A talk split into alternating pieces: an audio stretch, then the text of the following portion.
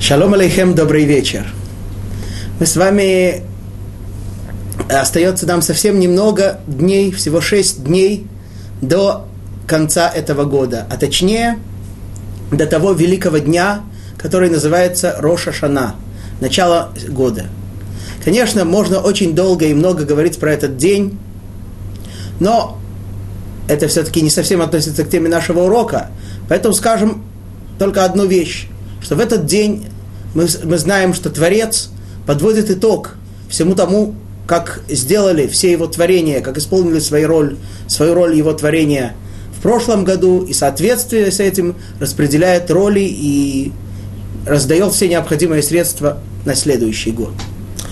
Вот, и, и более того, почему это происходит именно в Роша? Потому что в этот день точно так же, как в э, начале творения, в шестой день творения, когда Творец завершил все им созданное, создав человека, тогда Творец воцарился, тогда Творец стал царем, проявился как царь по отношению к, своему, к всему своему творению. Ведь когда нет творения, то и царство не проявляется, и царь не проявляется. Вот, поэтому в этот день заново, каждый год, мы не просто вспоминаем то, что было пять тысяч и так далее лет назад, а заново переживаем этот день, когда завершилось творение Творца, и когда Творец заново воцаряется над миром, и мы его этим воцаряем. То есть снова начинается все творение с самого начала. И, мы, и каждый год мы стараемся, чтобы это заново начатое творение было более совершенным, чем в предыдущем году. Вот. И очень хорошо получается, что как раз наш сегодняшний урок, те стихи, которые мы будем сегодня с вами учить, они напрямую связаны с этим. Ведь в Рошашана, вспоминая и воцаряя Всевышнего снова над миром, мы ждем и провозглашаем, и с нетерпением ожидаем того момента, когда Всевышний снова воцарится над миром в явной, открытой форме. Конечно, и сейчас Всевышний царь, и сейчас Всевышний правит миром. Но его царство, а мы с вами уже говорили, что царь, на святом языке мелех, это царство, это власть по, полно, по полной воле и полному согласию ему подчиненных. Э, к сожалению, в нашем мире сейчас не проявляется. И мы ждем с нетерпением, когда же проявится эта открытая власть Творца, когда все будут желать и все будут рады, чтобы Творец над нами царствовал. Ну, именно о, тако, о таком времени и пойдет речь на сегодняшнем нашем уроке. Но сначала вкратце повторим то, о чем мы говорили в прошлый раз. Мы вспомнили, мы привели стихи, которые, наконец, которые рассказывают о том, что наконец-то заканчиваются четыре долгих галута, наконец-то ставятся, сброшены престолы э, царей, тех царей, которые руководили, которые руководили, которые правили странами, правили миром, вроде бы, да, во время этих галутов, сброшены престолы их ангелов-покровителей, и, в свою очередь, поставлены престолы суда, и Творец восседает судить мир. Мы говорили о том, что это значит, как осторожно следует подходить к объяснению и пониманию этого стиха, и сказали о том, что э, в этих стихах описываются многие высокие и, к сожалению, непонятные нам вещи, которые мы не, не можем и даже не имеем права полностью раскрыть и разъяснить. Об этом мы говорили с вами в прошлый раз и подчеркнули еще один очень важный момент, что так рассказывается у нас в книге Даниэль, что хотя уже начинается суд Творца, и хотя уже четвертый зверь сброшен и предан огню, мы говорили об этом, тем не менее это еще не окончательное завершение, еще не полностью истреблено зло, еще не полностью воцаряется Творец над миром. Да. А как, как написано, дается протяженность жизни другим зверям, другим так сказать, проявлениям, другим э, сокрытием Творца, скажем так, другим явлением сокрытия Творца, дается им еще время до того момента, когда действительно уже полностью будет открываться истина. И вот, наконец-то, мы доходим до этого момента. Даниэль, 7 глава, 11 стих. 12, э, э, прошу прощения, 13 стих. Хазей гавейт, бехезвей лейлея, вааро им ананей шмая, кевар энаш атей, аве веад атик йомая мета, угдамоги акривуги. И сразу прочитая, переведем. Видел я в ночных видениях. Вот, вместе с облаками небесными, будто человек пришел. И дошел он до старца, и подвели его к нему. Прочитаем сразу 14 стих. Велей егив шолтан вейкар умалху вехола мемая умая велишаная лей палхи ифлехун шалтане шалтан олам дило еде умалхуте дило титхабаль. Переведем. И, дала, и дана была ему власть, и почести, и царство, и все народы, племена и языки служили ему, власть его, власть вечная, что не будет отнята, и царство его не будет разрушено. Так э, мы начинаем говорить уже про времена Машеха. Приходит человек, которого мы так все ждем, и следует понять некоторые вещи в этом стихе, про котором здесь, э, о котором здесь говорится. Во-первых, написано в этом стихе «Видел я в ночных видениях». Помните, мы с вами говорили в начале седьмой главы, когда читали о том, как, как один за другим появляются, выходят из моря дикие хищные звери. У нас такое выражение было в, отношении, было в отношении третьего зверя Греции. Э, даже там, не упоминал, там даже не упоминалось, что это было ночное видение – там было как написано, после этого увидел я. Да, и мы говорили о том, что э, вавилонские и персидские галуты, они, в общем-то, на, э, находятся на более высоком духовном уровне. Потом происходит понижение, да, когда уже исчезает пророчество, уже завершается письменная Тора, уже нет явного открытия Творца, как было во время первого храма, и появляется противоборство устной Торы, мудрецов еврейских и идеологии греческой. Да? Это, это было после этого. Затем, э, когда мы говорили про четвертого зверя, написано, потом увидел я в видении ночном.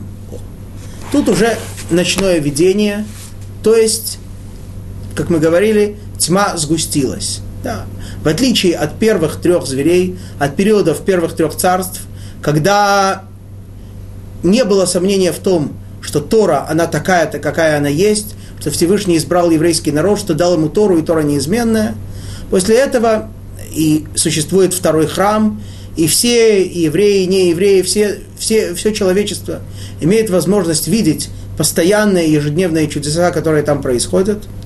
Да, несмотря на то, что он не был такой святой, как первый, но все равно чудеса были. А теперь видение ночное. Теперь тьма сгущается. Теперь э, уже все не так ясно на сцене появляется четвертый, самый дикий, самый опасный, ни на кого не похожий зверь, который провозглашает создание новой религии, рукотворной религии, которая пытается подменить собой истинную веру. И мы говорили долго про сущность Исава, сущность христианства, сущность Ишмаэля, сущность мусульманства. А во всем этом мы, мы с вами говорили. И вот теперь у нас мы уже с нетерпением ждем, уже начинаем рассказывать про Машеха. И вдруг появляется такая, такая вроде бы не к месту фраза «Видел я в видении ночном». Получается, что тьма сгущается еще больше. Да. То есть э, перед приходом Машеха будет еще большее сгущение тьмы. Так здесь написано. И, вопро- и, э, и вопрос, во-первых, почему? Вроде бы сейчас уже наоборот – появляется свет. Уже наоборот, э, все становится ясным, а тут вдруг еще большая тьма. Да. Э, и смежный с этим вопрос, а куда же больше? Уже Всевышний сокрыт, уже э, ничего не видно, уже появляются на сцене мировые религии, которые утверждают, что они являются истиной, их послал Творец и так далее, и так далее. Все, мы говорили об этом. Ну так, что может быть еще более этого? Какая тьма может быть еще больше этой? Это первый вопрос, да, который, который следует понять в этом стихе. Затем появляется человек с облаками небесными. Да? Почему с облаками небесными?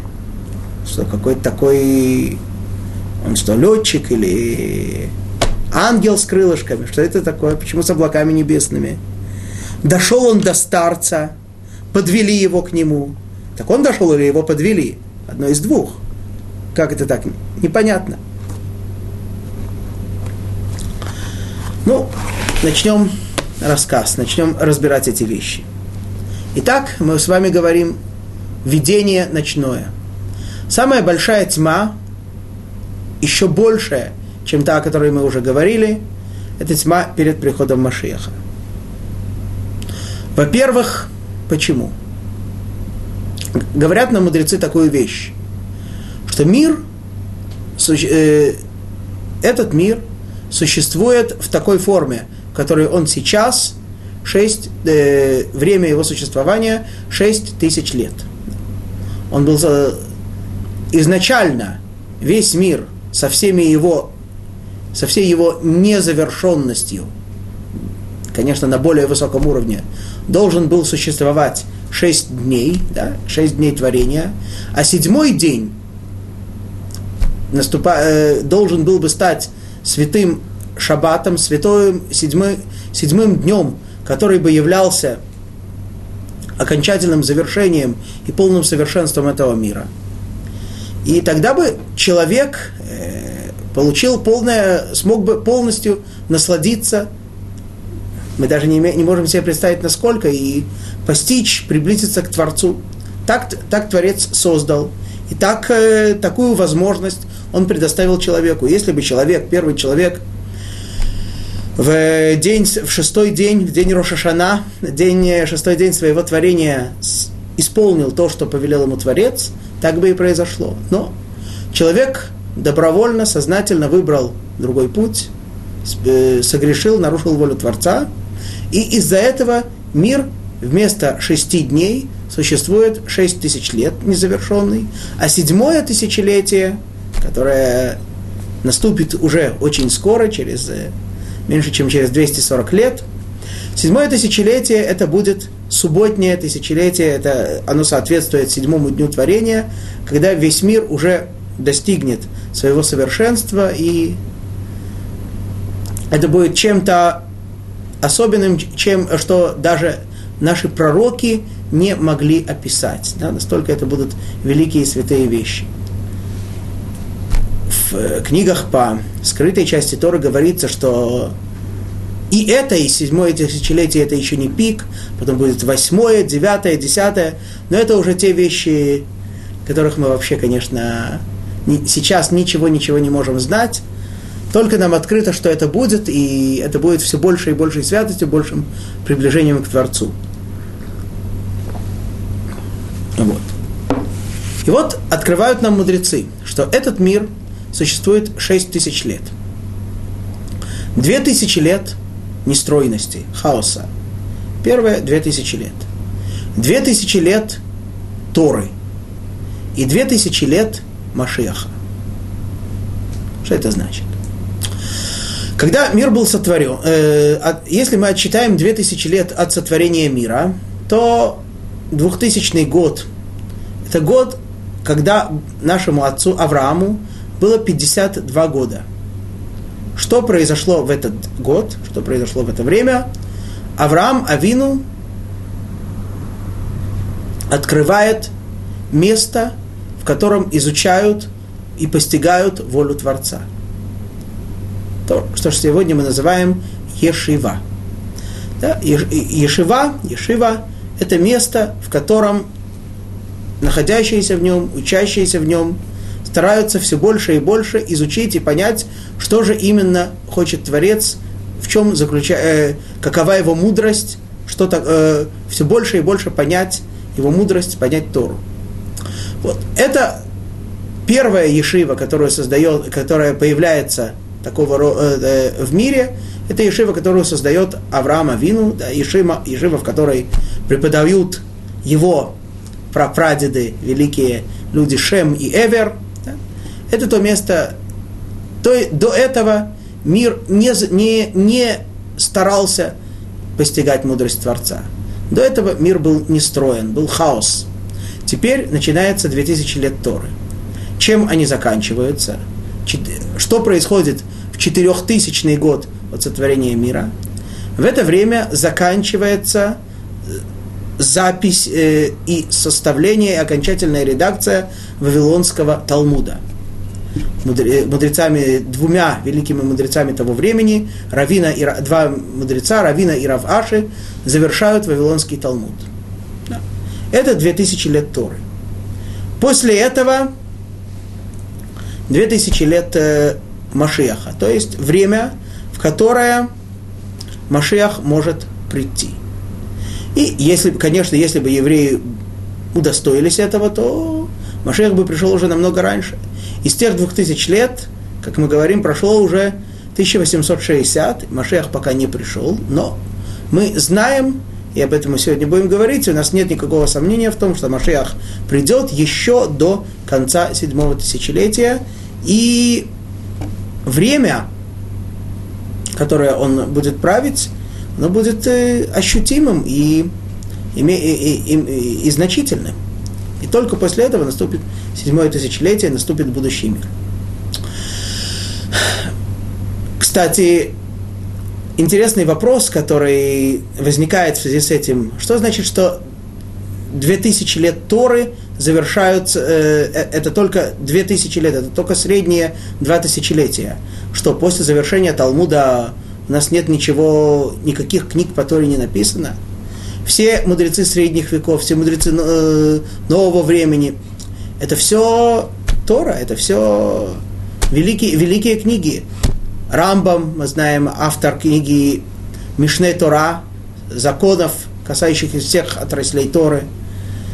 Шулханарух, да, Раби Йосеф Каро, составивший закон, с которым мы все живем, и еще многие-многие книги, да, по скрытой части Торы тоже.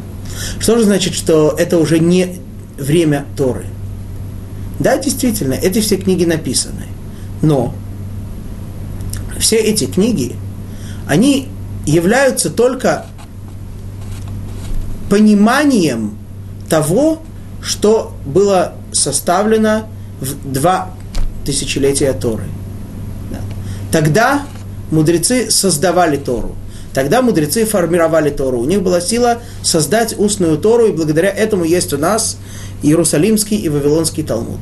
С тех пор все комментаторы Талмуда, все книги, написанные э, после этого, это не создание, не формирование устной Торы, а попытка да, понимания того, что сказали те мудрецы. Понимание самой устной Торы, которая была сформирована и завершена с завершением Вавилонского Талмуда. Вот.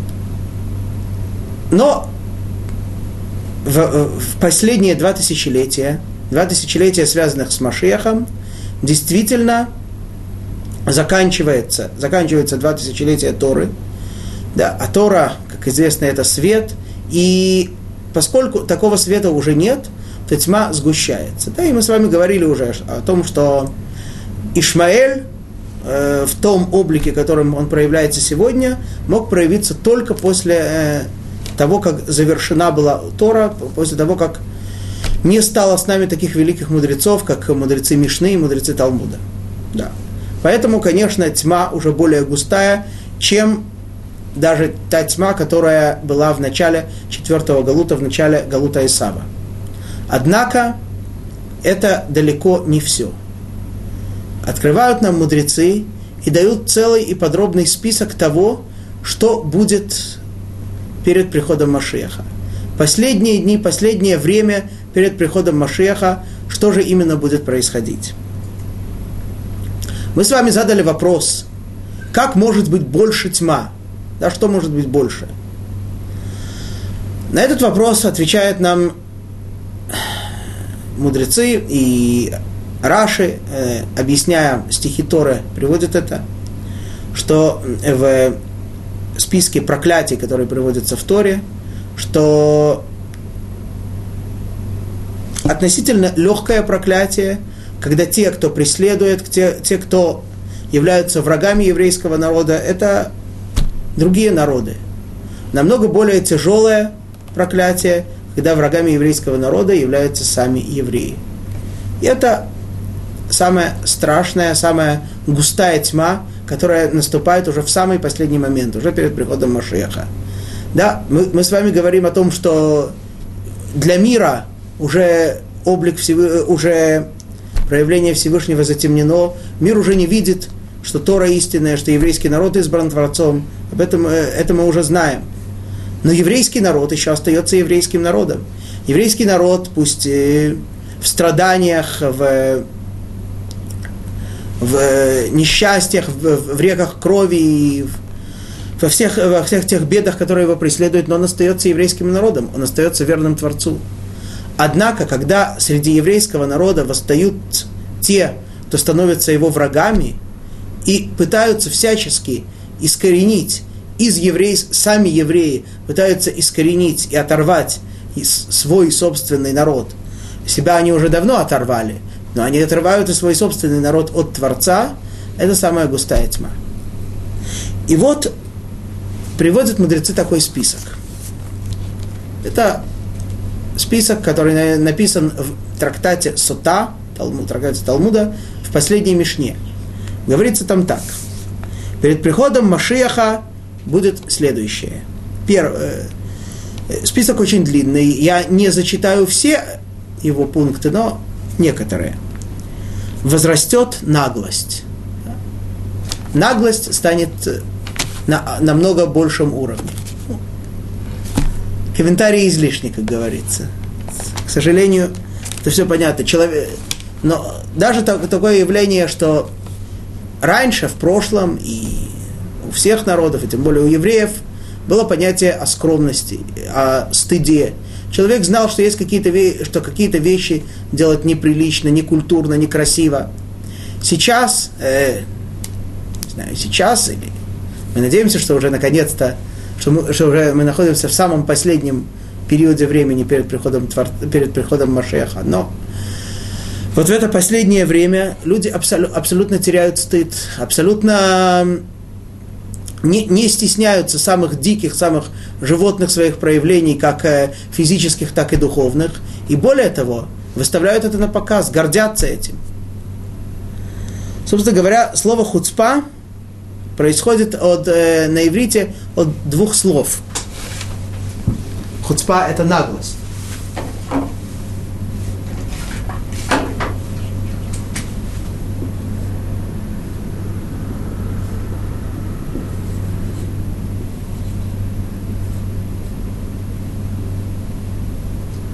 Напишем их отдельно.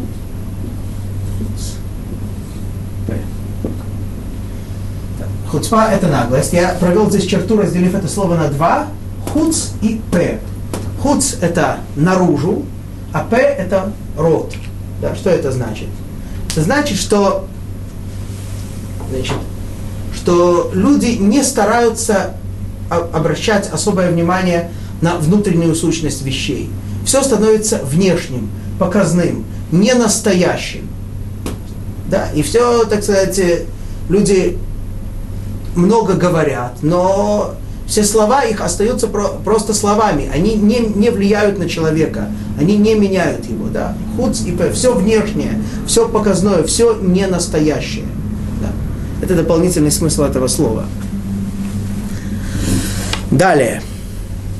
Тут э, говорят мудрецы, поднимутся цены. Да? Всего будет вдоволь, но цены поднимутся. Да? Интересное явление. Да? Мы с вами знаем и читаем во всей истории, да, что когда всего вдоволь, то цены маленькие, когда нехватка, когда недостаток, то цены большие. А тут произойдет такое интересное явление. Всего будет вдоволь, но цены поднимутся. Да? Никто не захочет понижать цену. Все, так сказать, будут продавать все очень дорого. А людям куда же деваться? Все равно ж купят. Всего много, но все дорого. Далее. Винограда будет много, но вино дорогое. Или будет очень много желающих пить, и все будут пьянствовать. Полки будут ломиться, но все равно. Вино будет дорогое. Четвертое. Власть станет властью негодяев-безбожников. О какой власти идет речь? О еврейской. Еврейская власть станет властью негодяев. Когда, опять-таки, людей, отрицающих э, вроде бы евреев на первый взгляд, но отрицающих самые основные вещи, самые основные вещи иудаизма, самые основы веры. Людей, потерявших всякие, всякие понятия о морали и о стыде, хотя постоянно об этом рассуждающие, и постоянно ведущие себя противоположным образом. Опять-таки комментарии излишни. Следующий пункт, очень важный. Говорят мудрецы, «Веэйн тохеха», что значит «никто не укоряет». Да. Тора у нас, э, Тора нам дает заповедь, что если, э, если человек э, видит, как другой сделал что-то не, неправильно, оступился, согрешил, он должен ему на это указать. Да. Однако в то время, говорят, э, говорит нам, говорят нам мудрецы, что во время перехода Машеха никто не будет укорять. Этому несколько причин. Во-первых, если человек ощущает, что то, что сделал другой, он может его оправдать, что он сделал непреднамеренно, он не подумал, он несчастный, он то все. Но человек ощущает, что это делать недопустимо, это, это более страшно, чем, я не знаю, воткнуть два пальца в розетку, сделать то, что он сделал. Если человек это так ощущает, то он не может промолчать, он не может остаться спокойным, если он видит, что другой согрешил. Это же ужас какой-то, это самоубийство. Если человек видит, что другой хочет, себе, хочет э, себя убить, хочет лишить себя жизни, человек будет спокойно стоять и смотреть на это. А если человек видит, что другой грешит и тем самым лишает себя вечной жизни, человек может стоять спокойно смотреть на это. Как же это происходит? Значит, тот человек, который стоит и смотрит на это, значит, он сам недостаточно не, не, не слишком далек от того другого. Он недостаточно ощущает, насколько это невообразимо, насколько это ужасно. Да. И, ну, и в соответствии с этим человек создает, иде, э, создает, начинает создавать себе идеологию. Ну как же? Ну, конечно, да, вот. Я, конечно, такой человек праведный, я так, конечно, все понимаю, я, да, но, я, но бывают разные точки зрения. Вот я могу подумать так, а он может подумать так, и я его, я его понимаю, я человек или стесняется, или не стесняется, говорит, ну я могу уважать его точку зрения, да? О чем речь? Есть вопрос, э, жизнь или смерть. Э, человек идет и себя убивает ты, ты, ты, ты это уважаешь, ты это принимаешь, ты можешь объяснить это как другую точку зрения, чего стоит твоя вера, если ты так подходишь к этому. Да, или, или, совре, или, так сказать, современное модное слово плюрализм. Ну, а как же? У меня такое мнение, у него такое, да? Значит, у меня такое мнение, у него такое. Это или, или истина, или ложь. Если я уверен в том, что то, что я делаю, это истина, и так надо жить, а этот человек поступает иначе, так я, я, я могу начинать э, философствовать, не это, это разные точки зрения, это так, это так, ну так. Значит, и у меня это недостаточно ясно. Да, это, это первое, э, это одна сторона. А другая, тем, о ком мы говорим, что власть становится властью негодяев, безбожников, когда все происходит таким образом, имеет смысл кого-то укорять? Таком, что, что человек говорит, когда его укоряют? Он говорит, ты, ты сам такой же. Да? Так э, Раши, э, величайший комментатор Талмуда, объясняет, что когда один укоряет другого, он говорит, ты сам такой же, да. Это, к сожалению, сегодня можно видеть очень часто. когда кому-то на что-то указывают, то сразу начинают говорить, а, он сам так притворяется праведным, а на самом деле он такой, он всякой. Да, есть такое. Да, и если, если, если находится все-таки человек, который действительно все это явно ощущает, который действительно пытается и бороться со всем этим злом, который действительно пытается указать на, на тот ужас, что происходит вокруг него. Сначала над этим человеком смеются, потом его обвиняют во всяких э, некрасивых делах, абсолютно попусту, конечно. Потом э, его там бросают в тюрьму, в конце концов его убивают. Был один у нас такой человек, не, не один, были еще, конечно, но был один, который погиб, да, отомстит Всевышний за его кровь, когда преданные чекисты наши, израильские верные ученики чекистов советских, предали, э, уничтожили такого праведного и святого человека, э, отомстит Всевышний за его кровь, его звали Равмейр Давид Кана. Ну, был такой человек. Вот. Ну и понятно, что если кто-то смеет сказать, что законы Торы превыше законов человека и не имеют силы по, по отношению, и законы человека не имеют силы, когда они противоречат законам Торы, это выжива, вызывает бурю, бурю негодования, бурю возмущения. Как же это так? Как, как, какой наглец, как он смеет так сказать? Это все входит в категорию эйнтохаха, никто не укоряет. Да, что можно сказать, что был такой великий мудрец, один из э, величайших мудрецов, э, уже не прошлого, позапрошлого поколения, в зале Рава Авраам Ицхака Коэн Кук, он говорил, он был, он очень был воодушевлен, очень радовался тому, что после долгих сотен, э, и много говорил и писал про это, что после долгих столетий еврейский народ снова возвращается на святую землю, снова ее заселяет и осваивает – но он предупреждал, что, что если это происходит вне связи с волей Творца, вне связи с соблюдением законов Торы, то те, энтузи... Э, те энтузиасты, те воодушевленные люди, которые вроде бы сейчас э, с такой радостью строят и заселяют святую землю, сказал Равкук, у них проявится такая ненависть к еврейскому народу, которую мы еще никогда не видели – не думаю, что стоит, стоит что-нибудь добавлять к этим словам. Дальше. Говорит, э, говорится в этом списке Галиль, то есть э, Галилея, часть э, Святой Земли, будет разрушена. Сегодня она почти вся заселена арабами. О, важный момент. Богобоязненные будут презренны. То есть перед приходом Машеха настолько среди нас, среди еврейского народа, зло станет э, процветать, что когда находится человек, который, тем не менее, живет в соответствии с Торой, тем не менее, э, старается соблюдать и исполнять волю Творца, его все презирают, над ним смеются. Э, его принимают за ненормального, за примитивного, за какого-то недостаточно образованного и просвещенного человека исчезнет истина. А эмет тие неэдерет, так говорят мудрецы.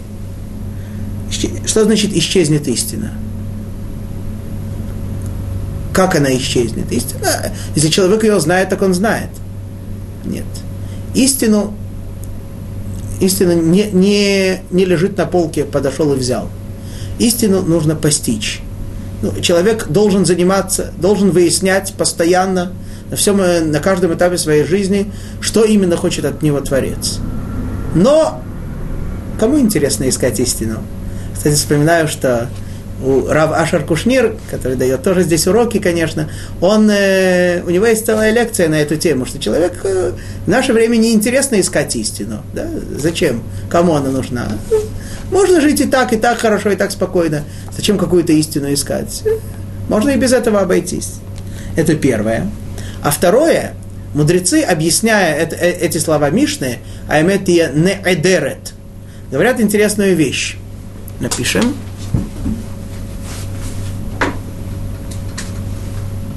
Слово не эдерет пишется с буквой Айн. И в нем можно выделить корень Айн Далет Рейш, да, что образует слово Эдер. Эдер на иврите значит стадо. Говорят мудрецы, что истина станет стад, адарим адарим, стадами стадами. Как понять? Очень просто. У кого больше стада, э, у кого больше крупного или мелкого рогатого скота за ним идет и ему поклоняется, ему подчиняется, тот и прав. Никто не пытается выяснить, а действительно, действительно ли он, он более прав, действительно ли он говорит что-то более, э, более настоящее, более верное, более истинное. Нет. За кем больше идут, за, у кого больше толпа, тот и считается правым. Эмет тие не эдерет. И далее страшные вещи, которые говорят мудрецы. Молодежь будет старцев оскорблять, старцы будут стоять перед молодыми. Да, то есть всегда во всех поколениях и всех, у всех народов было уважение к взрослым, к пожилым людям, да, что молодой человек всегда чувствовал себя обязанным почтить э, пожилого, более старшего человека. Теперь происходит наоборот. Да, молодежь старцев оскорбляет, старцы униженно предстают перед молодыми. Но мудрецы говорят, что имеется в виду прежде всего не только разница в возрастах, не столько разница в возрастах, сколько то, что говорят мудрецы, что то, что здесь э, называется словом старцы, закеним, закен, объясняют мудрецы, закен, зе кана хохма, человек, который приобрел мудрость. Молодежь, в данном случае используется слово неарим. Наар, объясняют мудрецы, менуар мин хамицвот. Человек, который из которого выскреблены, выскреблены все заповеди. Человек, который очистил себя от заповедей. Да.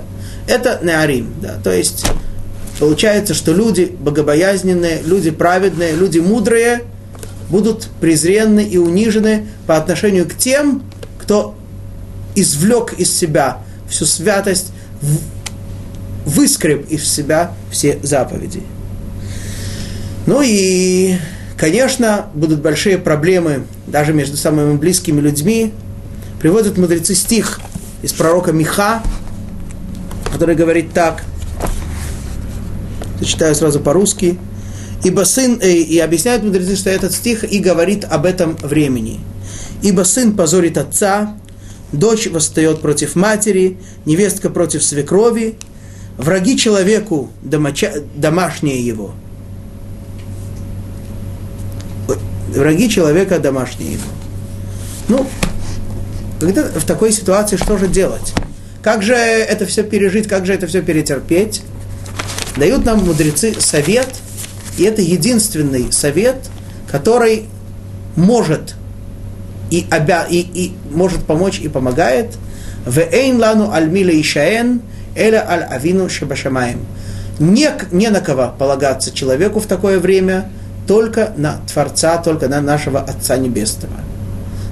Человек, понимая, если человек знает и ощущает, что Творец, он его Отец, и он полагается на него полностью и во всем, это единственное и самое лучшее и э, полная и абсолютная э, возможность избавиться от, перетерпеть все эти несчастья, все, все это тяжелое время. Да. Мы с вами спросили, почему все, все это наступает в самый последний момент, почему люди должны так терпеть, по одной очень простой причине – Всевышний, как мы знаем, хочет, хочет э, сделать нам максимальное добро. Но, поск... Но человек получит максимальное добро только в том случае, если человек получит его заслуженно.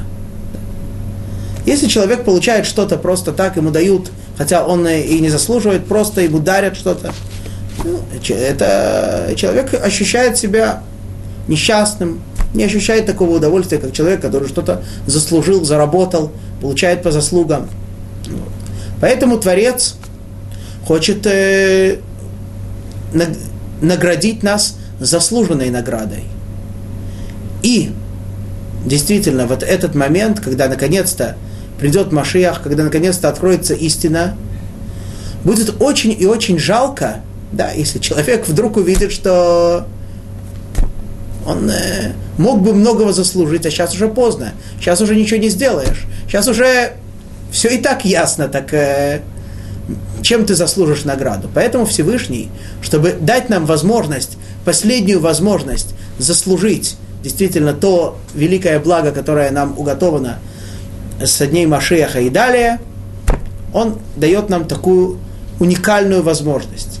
Настолько сгущает тьму, настолько делает все, я, э, все темным, все неясным, все тяжелым, все вроде бы явно противоречащим его воле, для того, чтобы тем не менее те, кто действительно понимают, и те, кто действительно хотят быть близкими к Творцу, чтобы действительно эти люди смогли это все перетерпеть, смогли полагаться полностью на Творца, и в такое время самое малейшее, самое вроде бы незначительное доброе действие, самое незначительное проявление веры человека и надежды его на Творца имеет огромную, огромную, огромную цену.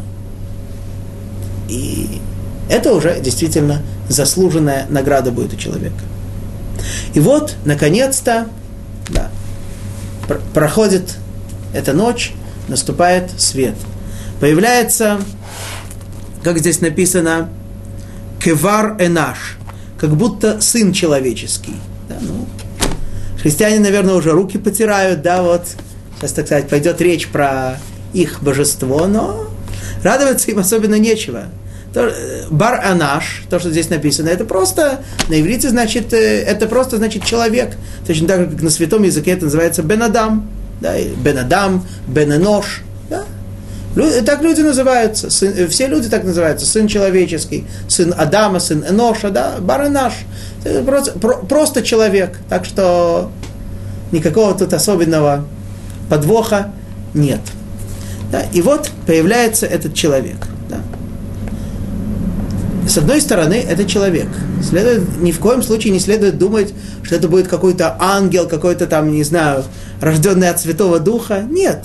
Это человек, у которого есть папа, мама, который родился не от Святого Духа и не в пробирке, родился самым естественным путем. Да, с одной стороны. А с другой стороны, приходит с облаками небесными. Да.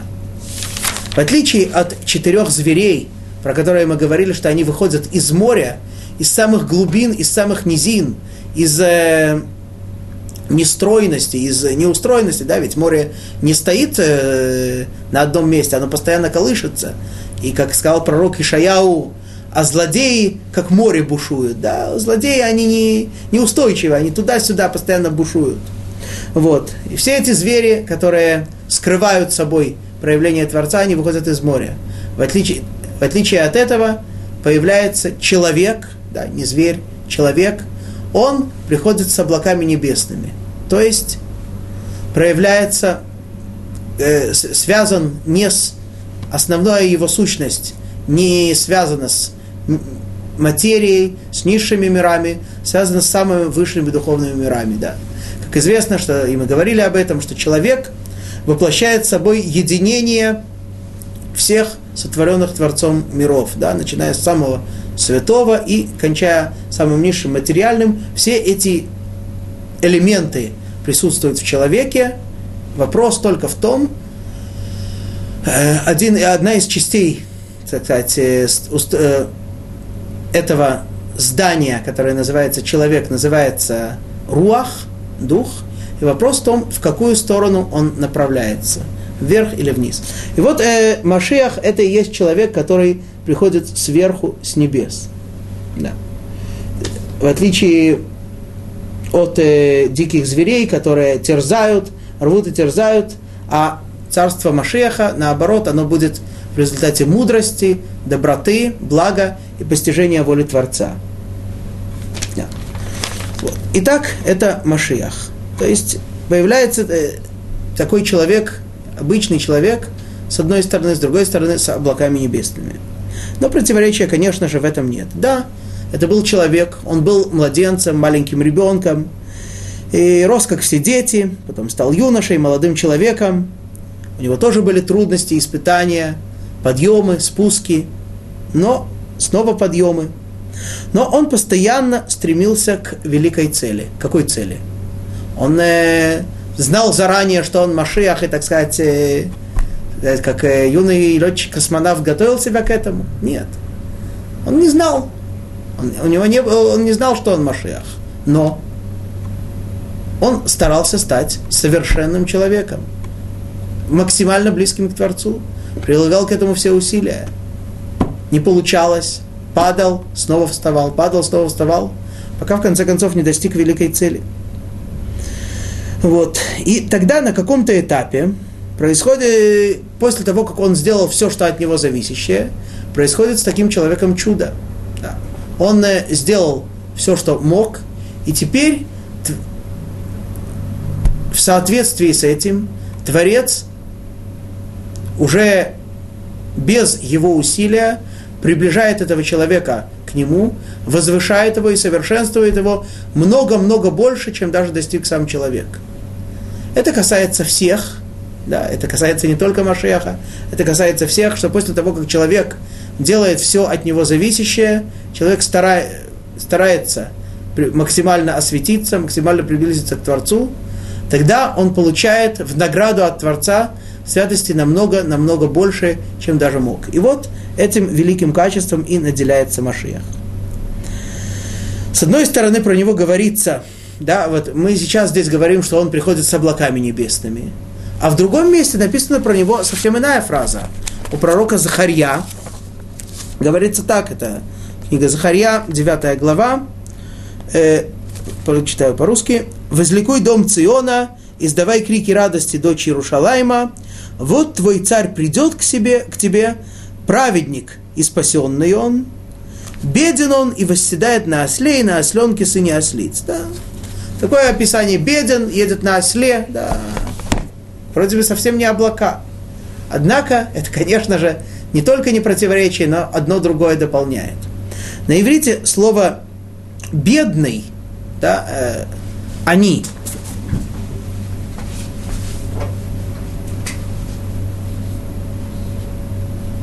однокоренное со словом анава. Скромность. То есть имеется в виду не то, что он бедный, что у него на счету ничего нет, Машиах, а имеется в виду, что он скромный. А что такое скромность? В чем она проявляется? Скромный, для того, чтобы стать скромным, надо быть бедным, надо все, все, что у человека есть, раздать другим. Не в этом. Кстати говоря, чаще всего, если человек так делает, то скромности он, э, до скромности ему еще очень далеко.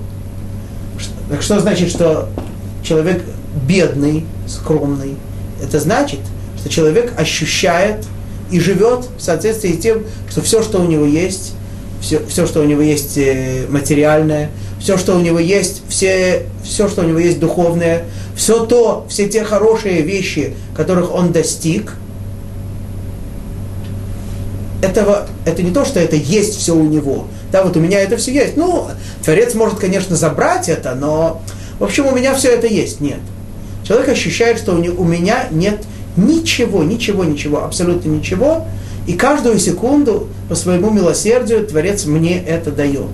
Да, и те хорошие качества, которых, я, которых человек достиг, это не то, что вот э, я, я, так сказать, я такой молодец, я э, сделал милость Богу, да, я вот э, такой хороший. Нет.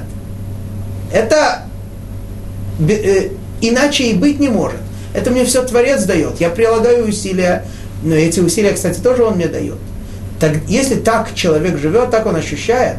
А что значит э, рухе Что значит, что он э, восседает на осле? Почему именно на осле? Почему не на лимузине, например? Да, на осле мы с вами уже говорили о том, что хамор, да, это слово однокоренное со словом хомер, материя.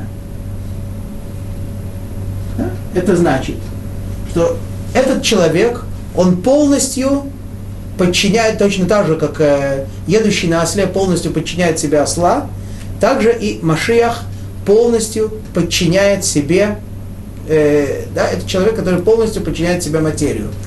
Кстати, мы говорили с вами о том, что есть в Торе иногда хамор, написанное с буквой Вав, да, и иногда без буквы Вав. Да, и мы говорили, что про Ишмаэля написано с буквой Вав, а про Исахара написано без буквы Вав. Так вот в этом месте, в книге Захарья, написан хамор с буквой Вав. То есть э, все это, э, все это, так сказать, ослиное, все, все ослиное, всю материя полностью подчинена человеку, полностью подчинена духу, э, материя подчинена духу, полностью подчинена вот этому качеству они, ощущению, что все это мне каждую секунду дает по своей, по его великой милости Творец. Ну, и вот тогда, это, э, когда человек так живет, живет, так он себя ведет, тогда и происходит то, что написано в этом, в конце этого 13 стиха, что мы зачитали. И дошел он до старца, и подвели его к нему. Да. Что это значит? Это и есть те два аспекта, что с одной стороны он доходит максимально до Всевышнего, он старается максимально приблизиться ко Всевышнему. И после того, как он сделал все те шаги, которые требуются от него, тогда приближают его к нему, тогда его берут и уже возносят, и уже приближают к Творцу.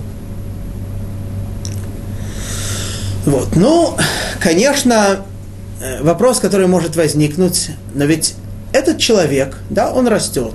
На каком-то этапе Всевышний наделяет его пророческим духом, на каком-то этапе Всевышний ему открывает, вверяет в руки эту важную, эту великую должность, быть Машехом. Но ведь до, до этого, да и, наверное, после этого, он, он остается, он ведь остается человеком. Он не становится ангелом. У него есть свобода выбора. Он что, всегда выбирает... Может он не выбрать быть Машехом? Может, конечно, может.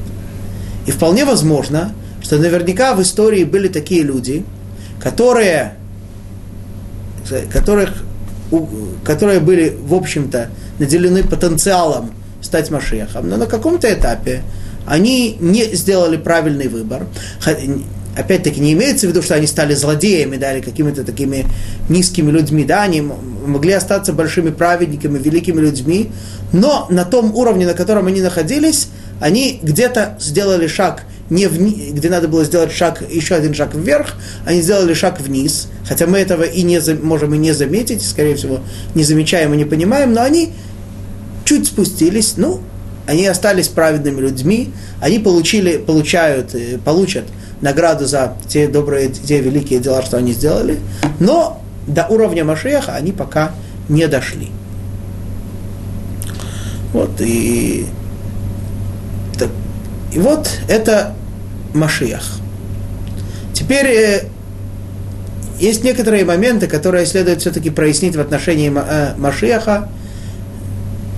Надеюсь, что мы успеем хотя бы вкратце упомянуть несколько из них – вот. Это важные моменты. Итак, мы сказали, кто такой Машиах.